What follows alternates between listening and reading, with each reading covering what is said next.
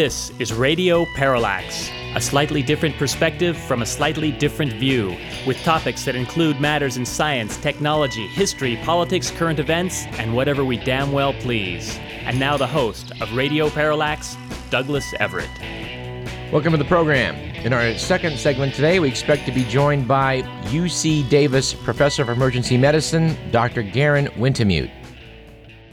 For a couple of decades now, Dr. Wintemute has been uh, striving to achieve some reasonable gun control efforts here in the United States of America, which has put him in the crosshairs, as it were, of some powerful lobbying groups here in America. Having crossed paths with Dr. Wintemute a couple decades back when I was an intern over at the uh, Sacramento Medical Center, I'm sure he will have some compelling things to say. Stay tuned for that in our second segment. A great joy of broadcasting here at KDVS is the fact that uh, here in our community based radio station, people help each other out quite a bit. I believe that this week marks our fifth anniversary of broadcasting here uh, on 90.3 FM.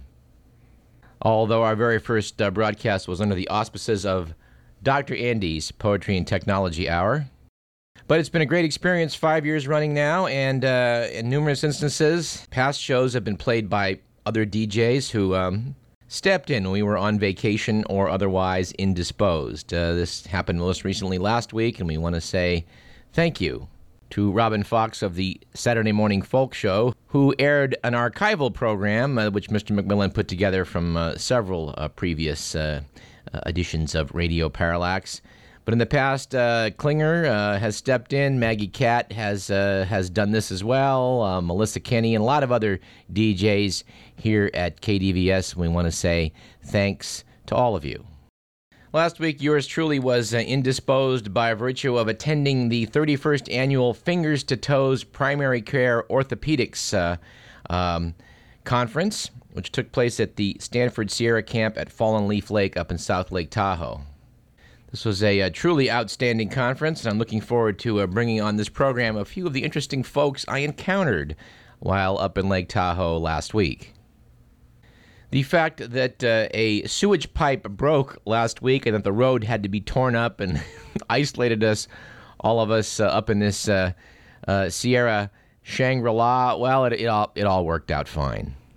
But on last week's program, we did not air the traditional on this day in history, so I think we'll do at least one one item from June 14th. On June 14, 1954, over spirited public objections, U.S. President Dwight Eisenhower signed a bill adding the words "under God" to the Pledge of Allegiance. Well, let's let's do another one. On a happier note, on the same date in 1982, Argentina surrendered to Great Britain, ending the war over the Falkland Islands.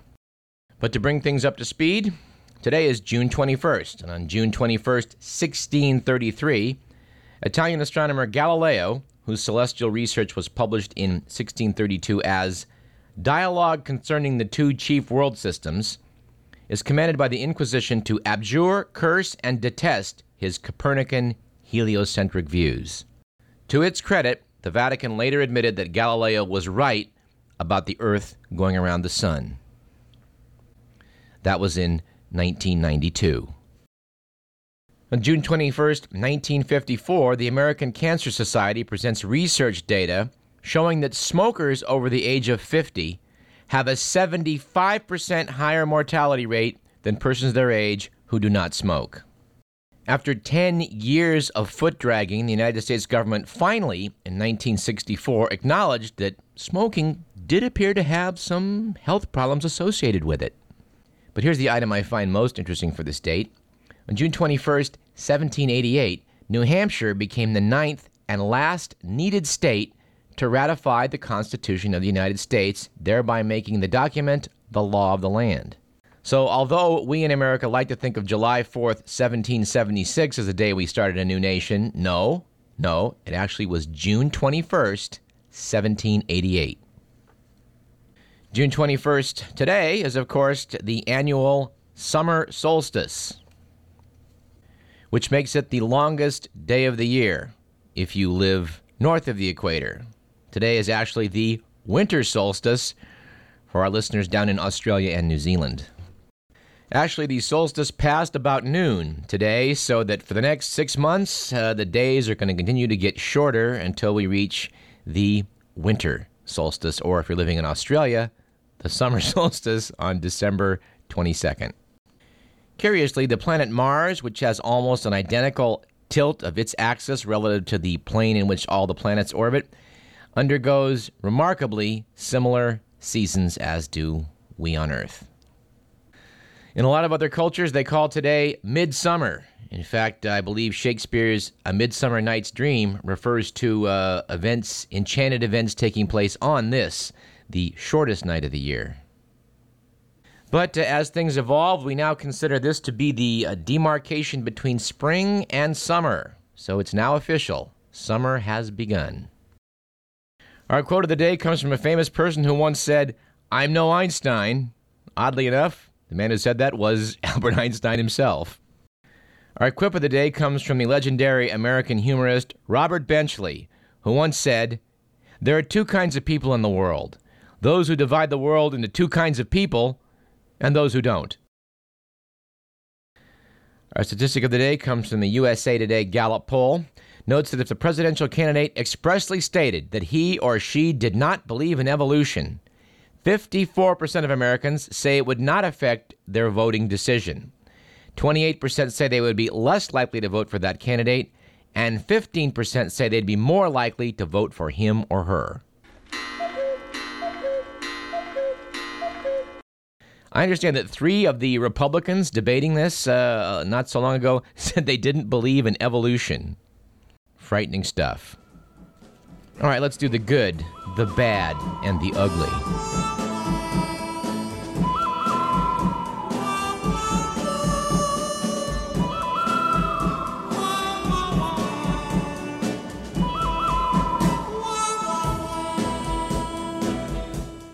According to the Week magazine, last week was a good week for sour grapes. After deposed CBS News anchor Dan Rather said that the evening news had gone downhill since the network hired Katie Couric to, quote, tart it up, unquote, and, quote, dumb it down, unquote. We still like what Walter Cronkite said to us on this program about Dan Rather, which was that he certainly stayed in the chair a long time. It was conversely a bad week for the war in Afghanistan last week, with the news that the 1,200 Polish troops joining NATO's security force in Afghanistan could not join the fight for several weeks because the keys to their Humvees and other military vehicles had been stolen. We shall have to send away for spares, said a spokesman for the Defense Ministry. I guess I can't at, at this point resist inserting a modification of the old Rodney Dangerfield joke about. Uh, Did you hear the one about the Polish defense minister that locked his keys in the car? Took him two hours to get his family out. And please, please don't don't send the letters in. It could have been the Italians. It could have been the French. Uh, well, actually, couldn't have been the French. Could have been the El Salvadorians, whatever. But it was the Poles. Okay. And finally, last week was an ugly week for privacy after the Maryland Court of Appeals ruled that police violated a man's constitutional rights when they snapped on rubber gloves and searched his buttocks for a hidden drug stash in the middle of a Baltimore car wash. The cops, said the court, should have conducted the search in a more discreet location. So, yeah, there's a scene out of Beavis and Butthead Do America.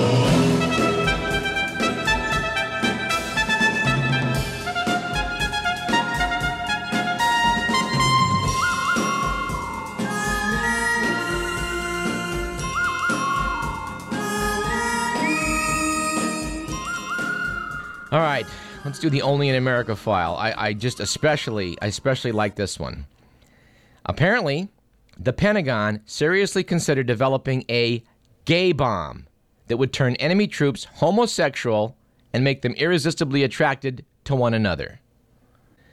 And no, ladies and gentlemen, I'm not making this up. Documents obtained through a Freedom of Information request show that in 1994, the Air Force asked for $7.5 million to develop an aphrodisiac as a chemical weapon. Gay groups reacted to the news with dismay. It's just offensive that they think by turning people gay that the other military would be incapable of doing their job, said Jeff Kors of Equality, California.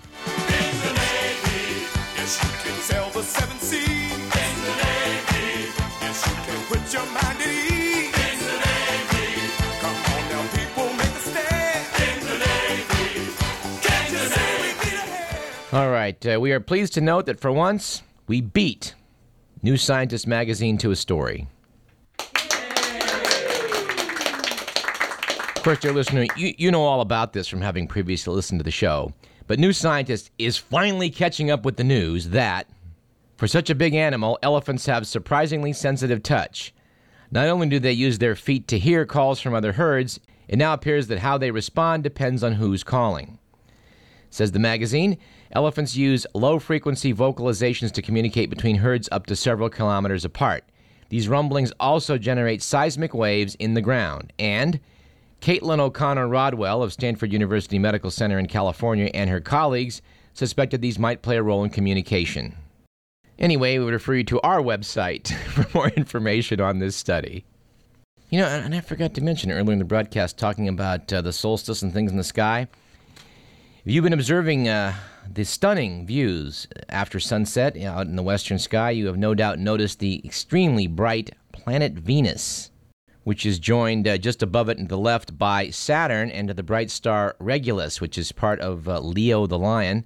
As the moon went sweeping past all of these in this past week, it's put on uh, quite a show of these four bright objects. The moon, of course, uh, is continuing to move uh, to the east each night and out of the way, but you'll still be able to see Venus, Saturn, and Regulus off into the west, and it does make quite a pretty sight. All right, here's a news item that uh, we simply cannot resist here at Radio Parallax. I discovered this up in the uh, the the giveaway paper up in the Gardnerville dash Minden area in Nevada, which is just uh, just down the Kingsbury grade from South Shore, a place I'd never been until uh, until Sunday. Anyway, from their freebie uh, paper, I learned the following. Wham-O Incorporated changed the name of the Pluto platter to Frisbee 50 years ago today. This is uh, on an article dated June 17th. Flinging a new word into the cultural ether that still conjures images of carefree fun in the park and breezy days at the beach. Wrote business writer Michael Liedtke and to think, Walter Fred Morrison, the inventor of the beloved disc, thought the new moniker would never fly. I thought Frisbee was a terrible name, Morrison, now 87, said. I thought it was insane. Frisbee instead became insanely popular, making the name as synonymous with flying discs as Google is with searching the internet and Kleenex is with facial tissue. But Wham-O doesn't allow the Frisbee name to be thrown about indiscriminately. When the Emeryville based company sees Frisbee used to describe discs made by other manufacturers, lawyers dispatch legal notices seeking to protect the trademark term. Anyway, I love stories like this, so I can't help but relating a little bit of this. Apparently, Fred Morrison began experimenting with flying objects when he was a teenager. He uh, first tossed around a popcorn lid at a Thanksgiving uh, dinner in 1937. He later graduated onto cake pans. When he started thinking about designing a flying disc, he called it the Whirlaway, a tribute to the racehorse Whirlaway, which, won the 1941 Triple Crown. By the time he'd scraped up enough money to develop a mold for the concept, there were reports of a spacecraft crashing in Roswell, New Mexico. Morrison ended up calling his first line of discs Flying Saucers. After upgrading his design, he then dubbed the disc the Pluto Platter. Now, supposedly, uh, up in New England, there was a Connecticut bakery, the Frisbee Pie Company, which students up in that area apparently tossed the pie tins around for fun after they ate the pies, and it led them to refer to the Pluto platter as a frisbee. When Wham-O co founders Rich Knerr and Arthur Spud Melin first obtained the marketing rights in 1957, they decided to embrace that nickname that college kids had given the Pluto platter. The rest, as they say, is history. And we are going to try to put a phone call through to see if we can get Mr. Uh, Fred Morrison to talk to us about his invention. I don't know whether we'll get him, but we're going to try.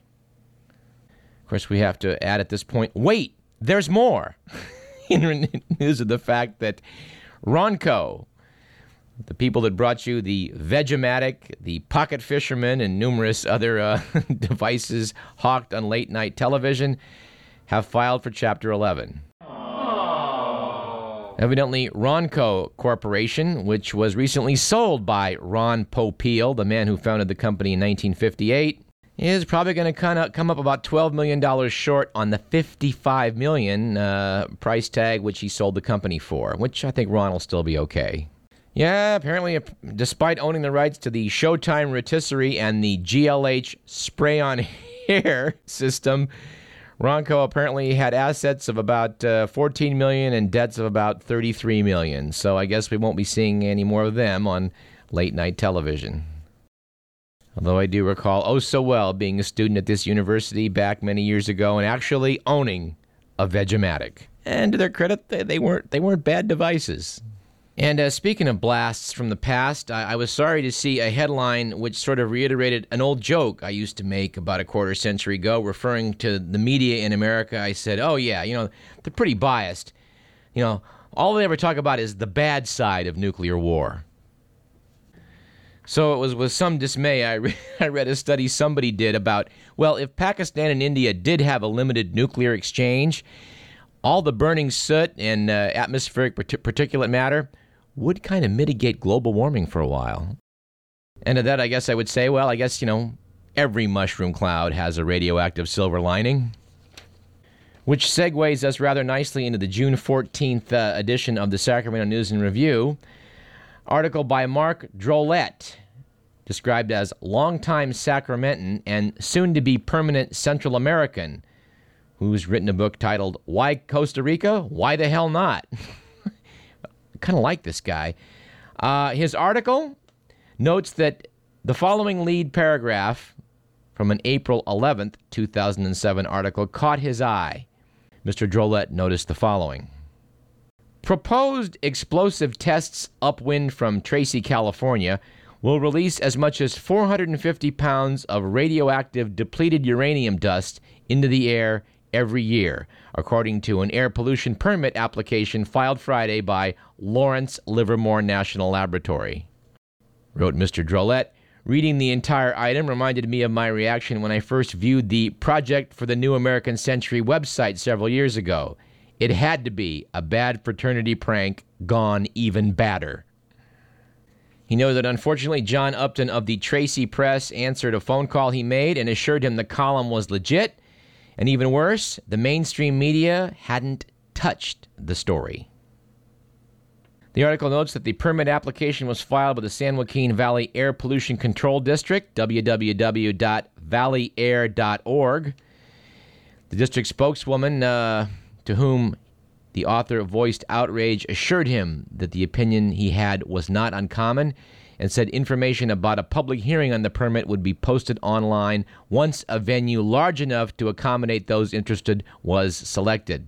Mr. Drolet suggested that she considered a stadium. We will continue to follow that story. All right, in a moment we will uh, we will come back and speak with Dr. Garen Wintemute. But before we go, I find the following uh, item just plain irresistible. Writing in yesterday's Sacramento Bee, staff writer Dorothy Korber notes that uh, the Vatican has now offered the drivers Ten Commandments. These were in fact issued last Tuesday from the Vatican City as part of a larger document called Guidelines for the Pastoral Care of the Road. The uh, the Pope has apparently issued some new guidelines suggesting that uh, you know that religion be put right in the front seat. Motorists are urged to pray while driving, perhaps reciting the rosary, which, due to its rhythm and gentle repetition, does not distract the driver's attention. At least, so says the Vatican.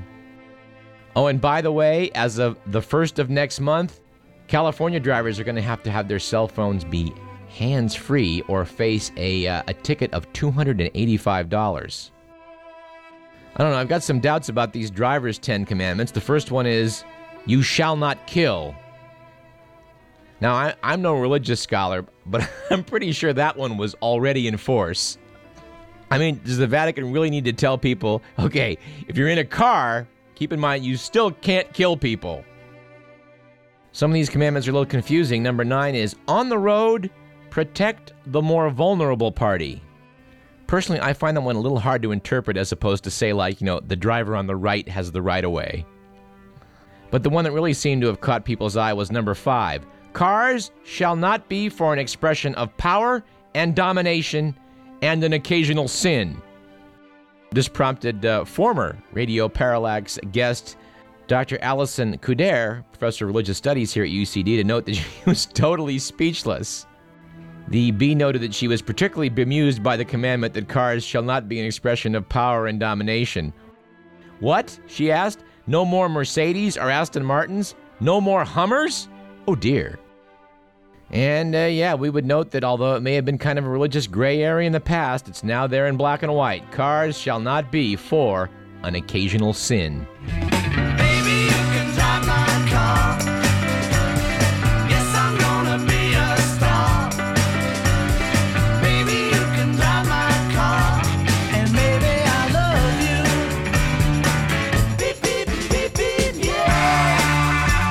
Anyway, let's take a short break. I'm Douglas Everett. You're listening to Radio Parallax.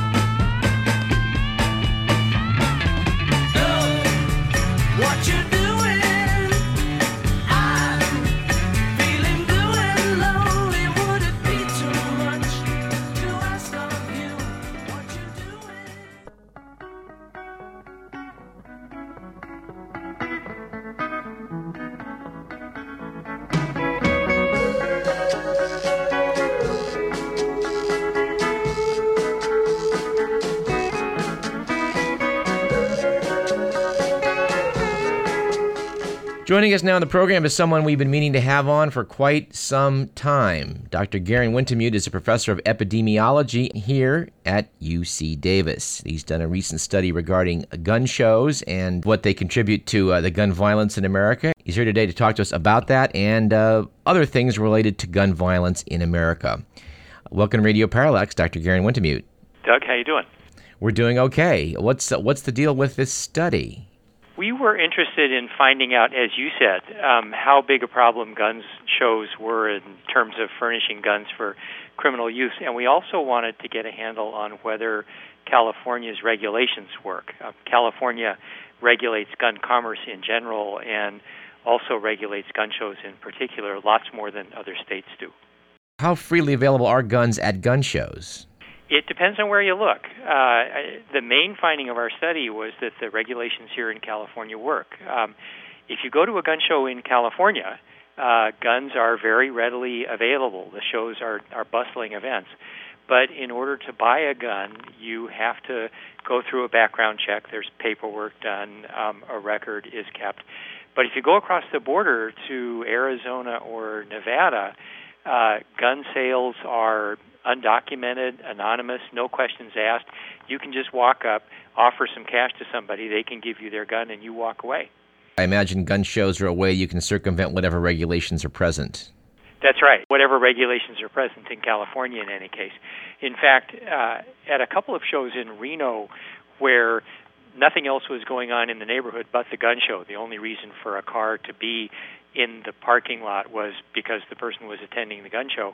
Um, almost a third of the cars were in, were from California. We can only speculate from from that, but it's a reasonable speculation that people are crossing the border and buying items that they can't buy here. Well, as I recall, about 15 years ago, I attended a gun show and actually came away with a rifle. What what are the guns that are causing trouble from gun shows? Well, as you say, again, it, it depends on um, on how specific you want to get. On balance, it's clear that handguns figure disproportionately in crime. Um, but these days, one of the important functions that gun shows sadly serve, um, particularly those in Arizona, it appears, is arming narcotics traffickers. And they like rifles. They buy AK 47s or AR 15s, which are the civilian knockoff of the, the rifle type. Can you buy AK 47s legally in America? Oh, sure. Um, you can't buy them in California, but you can buy them in Arizona or Nevada. The California is one of very few states to to still have a ban on so-called assault weapons. The the federal ban expired some time ago. So, in essence, someone can go over to Nevada, Arizona, and take away the same kind of weapon you'd see in Afghanistan. That's right, with a, a small but I think important difference. By and large, the weapons that you buy here are what are called semi automatic. Uh, the gun fires one time and automatically reloads uh, to fire again each time you pull the trigger, but you have to pull the trigger each time you want to fire one round. A fully automatic uh, weapon, like those we see in Iraq, pull the trigger, hold it down, and the gun will empty itself. My understanding, though, is that, that people in America in the know and doesn't take that much expertise are able to convert them with a with a kit. Is that is that so? That's correct. The kits are also illegal. Uh, instructions on how to make the parts for the kits are not, and they're easy to find. All right. Well, you you've worked, I guess, tw- twenty years at this point, Dr. Wintemute, in the in the ER and, and here in Sacramento. What kind of things do you see as a consequence of, of gun violence? Fortunately, Sacramento has not as yet become a major player uh, in in the Saturday Night Gun Club, uh, and that may happen as rates of violence turn up again as they are as they are beginning to do. Um, I got involved in this, though, as as lots of others in emergency medicine did, out of the knowledge that the vast majority of people who die after being shot never get a crack at medical care. The the wounds are fatal and they die where they were shot. So if we wanted to make inroads into the number of people who died from gun violence, we needed to prevent them from getting shot in the first place. I don't know what the stats are for, for Saturday night, uh, having been an intern at the Med Center so many years back, but it seems to me that talking to people that were in anesthesia and, and such, that when people are going to the OR on a Saturday night, uh, an awful lot of them are young males, uh, gunshot wound victims. Yes.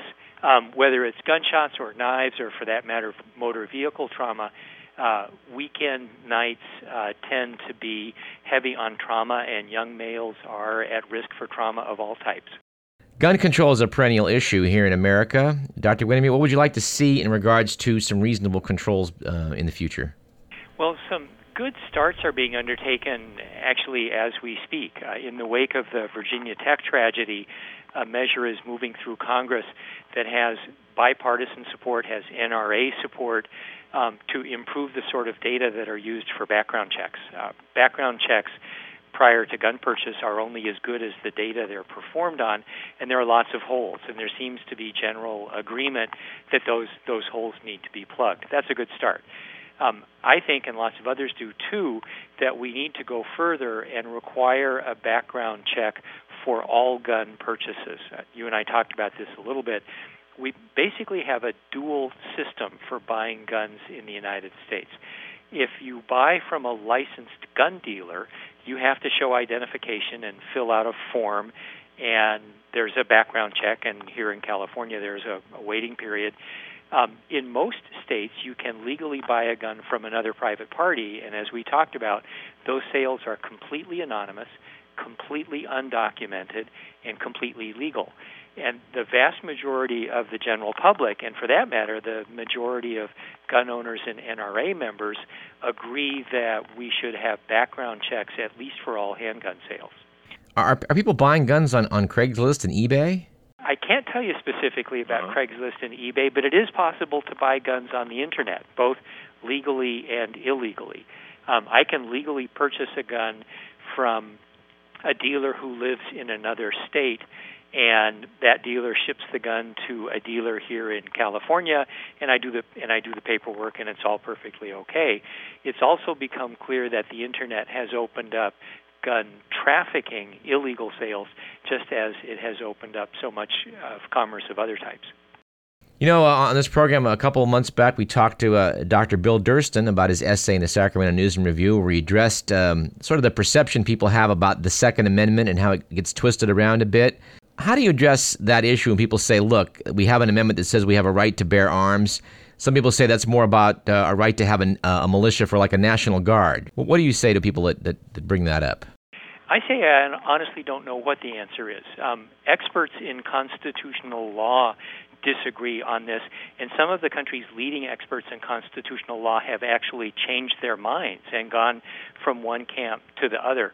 What what I'm aware of is this: that whether we're talking about a collective right or an individual right, no one believes that this is a right that cannot reasonably be circumscribed. So, for the sake of the argument, let's assume that we have consensus that there is an individual right to gun ownership, just as there is an individual right to free speech.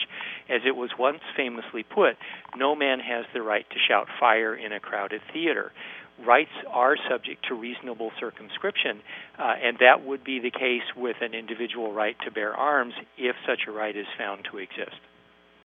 Well, uh, the gun industry is certainly influential in this country, the NRA, etc. They've bottled up an awful lot of potential legislation. Do you think that uh, we're going to see some surmounting of that? Well, in the short run, we'll we'll at least see movement ahead on areas where there can be compromise. Um, I'm less optimistic in the short run uh, about moving forward on matters that the NRA opposes. What's missing, I think, is the sort of focus and commitment on the side of those who advocate reform that is clearly present on the side of those who would like to keep things where they are, or for that matter, roll things back. It, it's interesting to see that if you look at polling data, most gun owners support the sorts of measures that are generally characterized as a as a gun control agenda, but they're convinced that the so-called anti-gunners, as they see them, will stop nowhere, want to take away all their guns. I, I don't know anybody who actually intends on doing that, but the National Rifle Association has been able to convince people that that's the case and thereby strip away support from even reasonable measures. It's going to take time. Well, Dr. Garen Wintemute, we thank you for speaking with us and hope that you can uh, join us again on Radio Parallax in the future because I know this is an issue that's not going to go away. It's been a pleasure.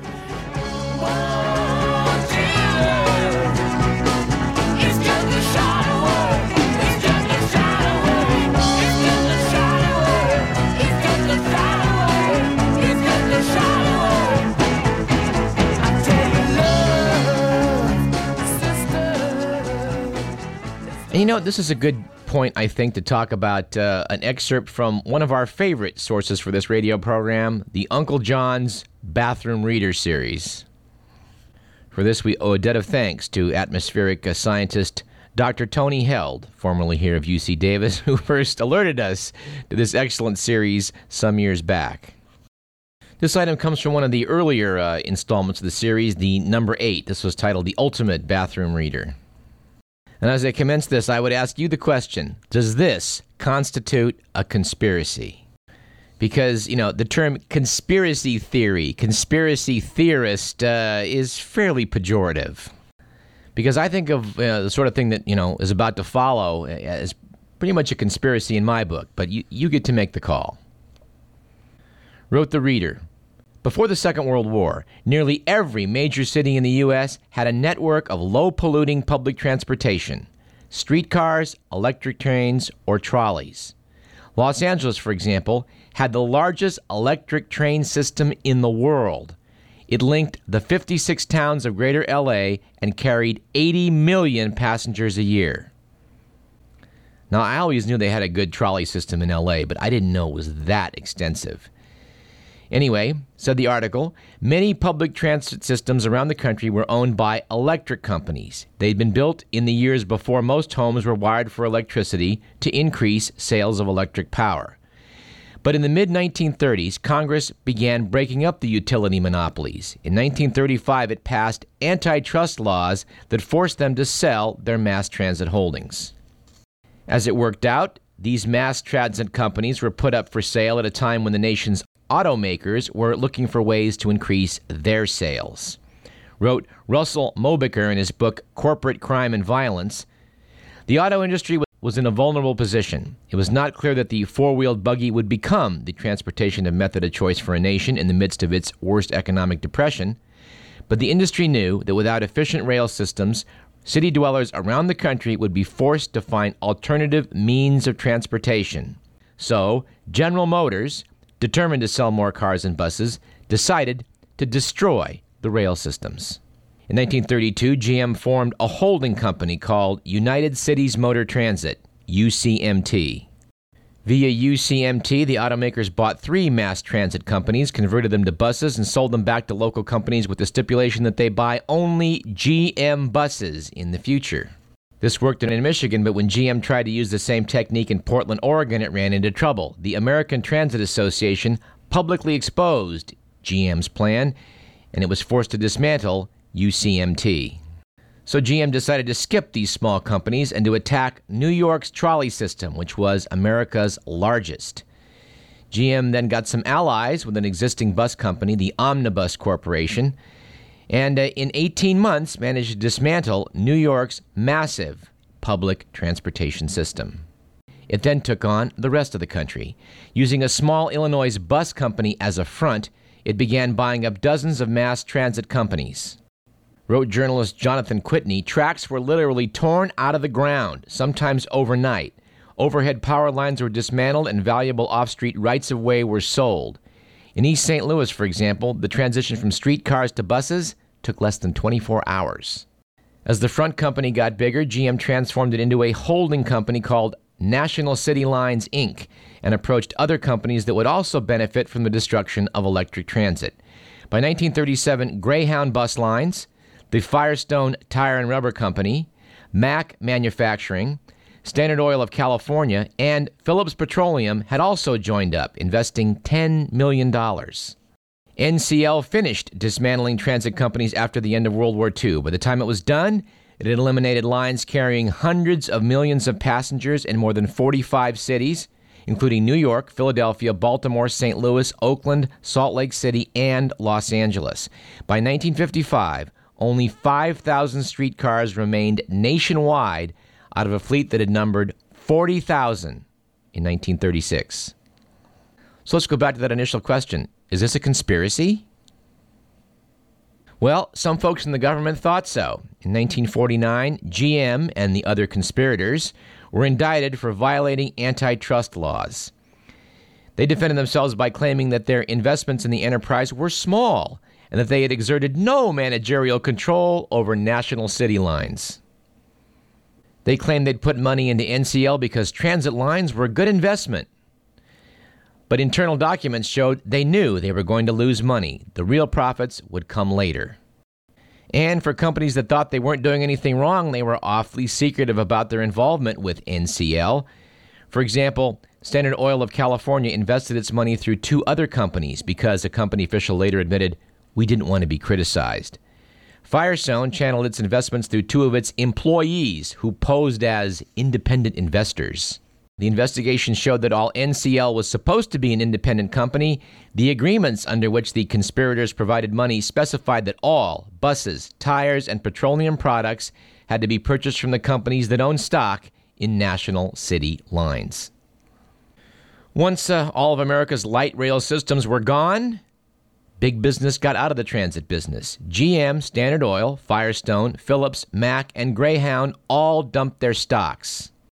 So we look at when we look at the investment that's been required all across the United States to reestablish light rail lines, be it here in Sacramento or BART in the Bay Area, or the Metro line in Washington D.C. Uh, well, it didn't have to be that way. This to me is an example of a real life conspiracy, and in fact, the federal courts believed that was the case as well. In the end, General Motors, National City Lines, Firestone Tire and Rubber, Phillips Petroleum, Mack Manufacturing, and Standard Oil of California were all convicted of violating the Sherman Antitrust Act. So I didn't want you to think there wasn't any justice in all of this. Because when it was all said and done, each of those companies was fined $5,000. And the CEOs, they got nailed too. Company officials found guilty were each fined a dollar. Anyway, we need more rail uh, rail lines in this country. There's talk about building them, and uh, Tom Philp actually wrote a nice little editorial in the Sacramento Bee about Amtrak a while back. We've been meaning to get to Tom Philp on this program for a while. We're to have to try a little bit harder.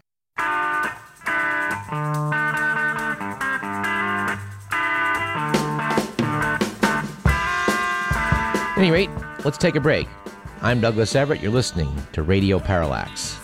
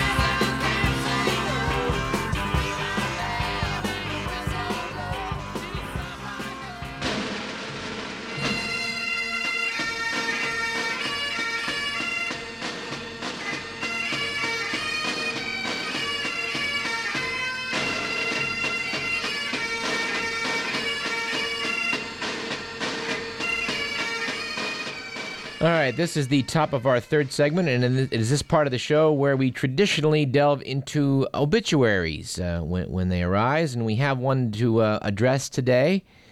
We would like to note the passing of Wally Herbert. Mr. Herbert died June 12th at his home in Inverness, Scotland, uh, as complications related to diabetes. He was 72. Actually, Mr. Herbert was knighted by Queen Elizabeth in 2000, and so I suppose he's actually Sir Wally Herbert. Although history books generally record that the first person to reach the North Pole on foot was Admiral Richard Peary in April of 1909, we at Radio Parallax believe uh, the best evidence would suggest that the first person to accomplish this feat was, in fact, Wally Herbert in May of 1969. Mr. Herbert was quite the explorer of the polar regions in late 1950s and early 60s while traveling on foot and in dog sled. He mapped 45,000 square miles of the Antarctic. Joined by the, some of the members of the Inuit peoples, he later roamed thousands of miles in the Arctic. In 1969, Mr. Herbert led a 3,620 mile trek across treacherous ice floes at the North Pole which started in Point Barrow, Alaska, and wound up in Spitsbergen, Norway. It was on April 4th, 1969, 407 days into the journey, that the team stopped at the North Pole, planted a Union Jack, and ate beef stew from supplies hauled there by 40 sled dogs. Mr. Herbert later said it seemed like conquering a horizontal Everest. Referring to the pole, he said it was too cold and too windy to hold any other celebrations. When he arrived, it was 50 below zero. Now, of course, if you check your history books, it will claim that it was 60 years earlier in 1909 that Admiral Peary self reported to the world after returning that he'd gotten to the pole on April 6th. A claim which we here at Radio Parallax find to be suspicious at best. Our skepticism is rooted in a chapter of Andreas Schroeder's book, Cheats, Charlatans, and Chicanery, subtitled More Outrageous Tales of Skullduggery. Mr. Schroeder had previously edited the book Scams, Scandals, and Skullduggery. Anyway, in this highly entertaining chapter in the book, uh, Mr. Schroeder outlines some of the polar hanky panky, not only of Robert Peary, but also of his rival Frederick Cook and Admiral Richard Byrd who is dubiously credited with being the first man to fly over the North Pole. Anyway, writing in the New York Times, Dennis Hevesi, in uh, Mr. Herbert's obituary, noted that the claim by Richard Peary has been debated. In 1973, Dennis Rawlins, an astronomer, wrote a book, Peary at the North Pole Fact or Fiction, in which he calculated that Peary had missed the pole by 60 miles. In 1985, Wally Herbert, who had written nine books on polar exploration, was invited to examine Peary's diary and astronomical observations. These are documents that had not been made public since 1911. In September of 1988, the National Geographic Society, which, by the way, had sponsored Peary's expedition, published an article by Mr. Herbert in its magazine detailing navigational errors, suspect distance records, and inexplicably blank pages in the Admiral's diary. Drawing on new knowledge of Arctic Ocean weather, currents, and ice drift, Wally Herbert calculated that uh, Peary missed the pole by 30 to 60 miles. Mr. Herbert was particularly concerned that Peary's handwritten diary offered no record of his 30 hours near the pole. Several pages were blank, and the entry for April 6th made no mention of the pole. Instead, a loose leaf page had been inserted declaring, The pole at last! The obituary went on. In 1989, however, the National Geographic Society commissioned the Navigation Foundation, a professional society, to examine the evidence. And based on their analysis of photographs, celestial sightings, and ocean depth readings, the foundation concluded that Peary's final camp had been within five miles of the pole. And we'll tell you right now, this last study is a bunch of bunk. because in Schroeder's book, he noted that he was all of a sudden gaining 50 to 75 miles a day over polar ice, whereas other explorers rarely exceeded 15 miles a day. Oh, and coincidentally, he'd sent back at this point witnesses that were familiar with celestial navigation. Most prominent among them, Robert Bartlett, uh, who Peary sent back home, even though Bartlett was the only man who could have verified his claims for positions, distances, and the location of the pole itself. So, as far as we're concerned, the first man to walk to the North Pole, Wally Herbert, passed away earlier this month at the age of 72, and he accomplished the feat 60 years after the history books say somebody did it. And now you know the rest of the story.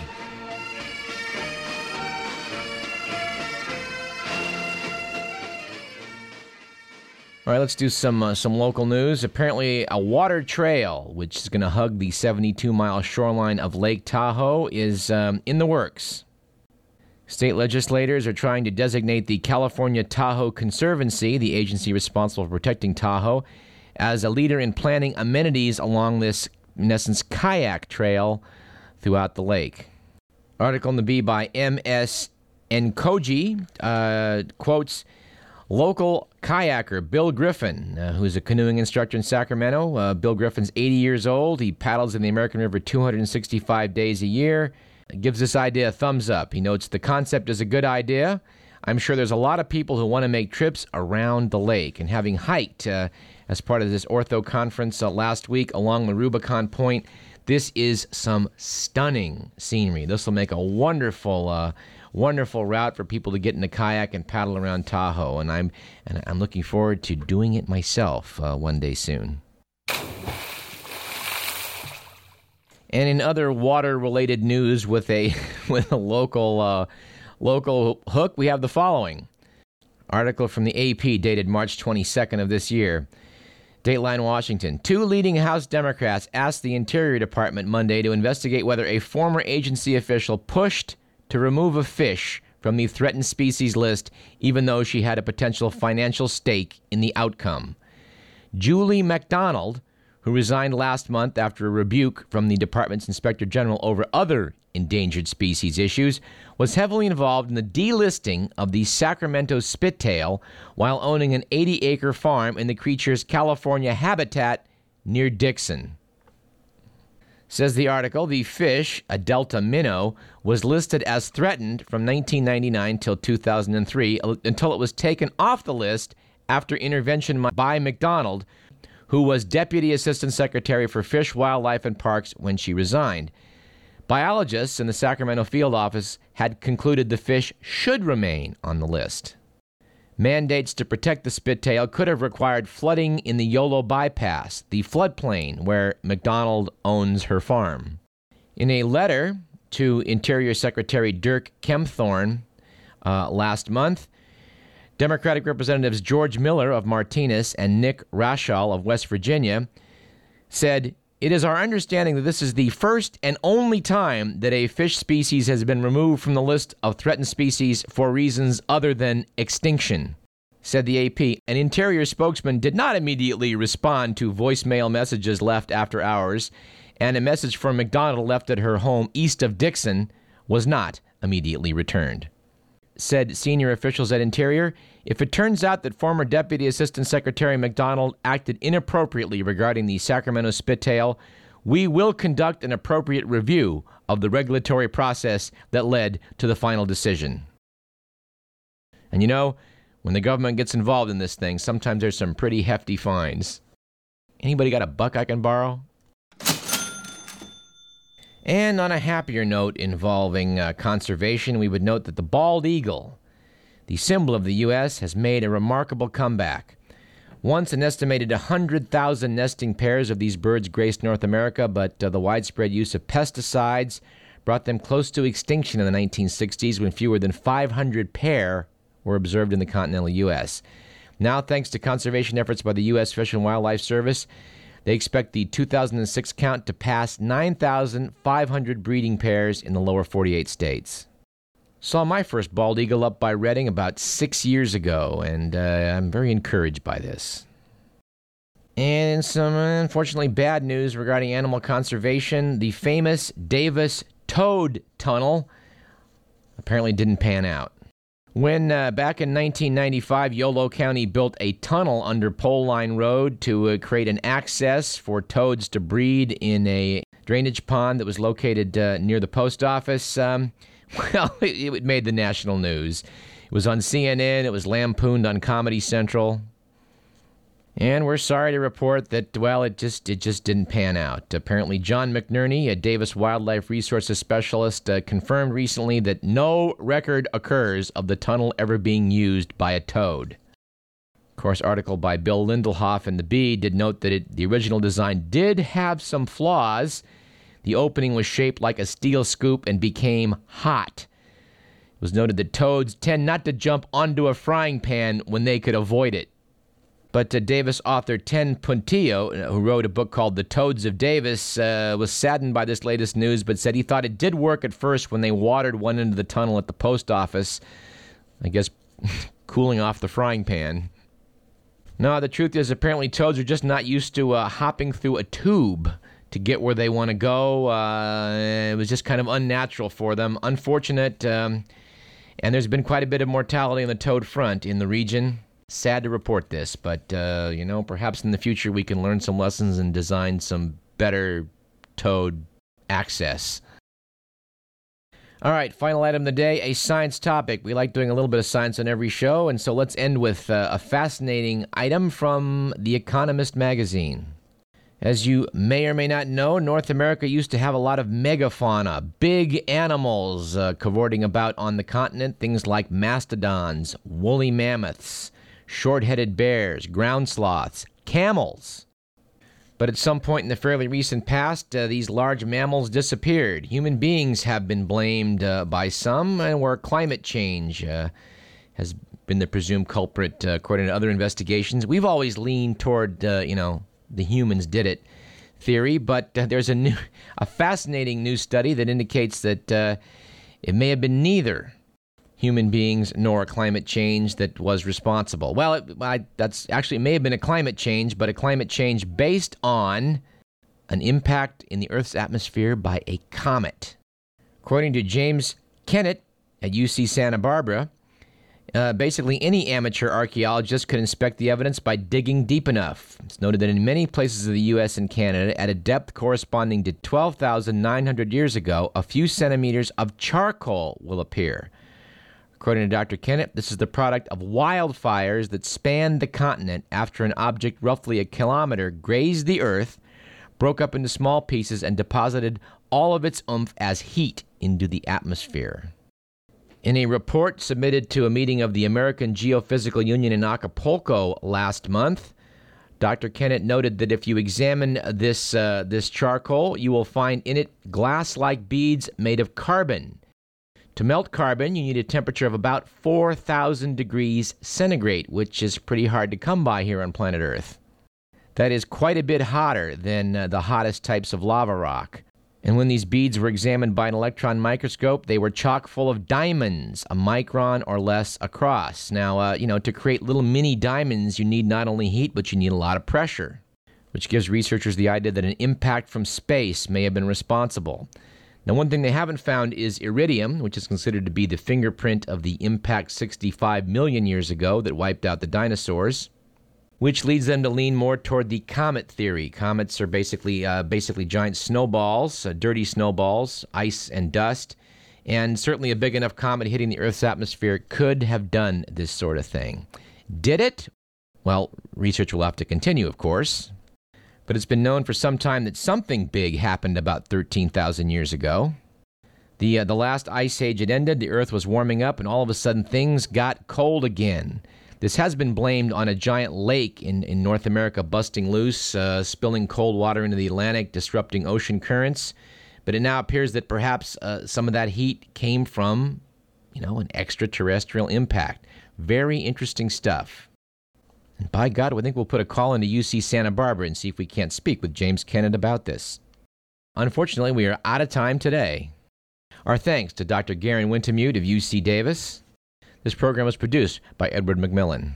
You've been listening to Radio Parallax. I'm your host, Douglas Everett. And on the way out today, I think we will use some appropriate music uh, based on the fact that it was 40 years ago this month that the celebrated Monterey Pop Festival took place at the Monterey County Fairgrounds. The festival became legendary for being the first major American appearance by Jimi Hendrix. So I think we'll go out with a little bit of Mr. Hendrix as recorded on the legendary album Band of Gypsys.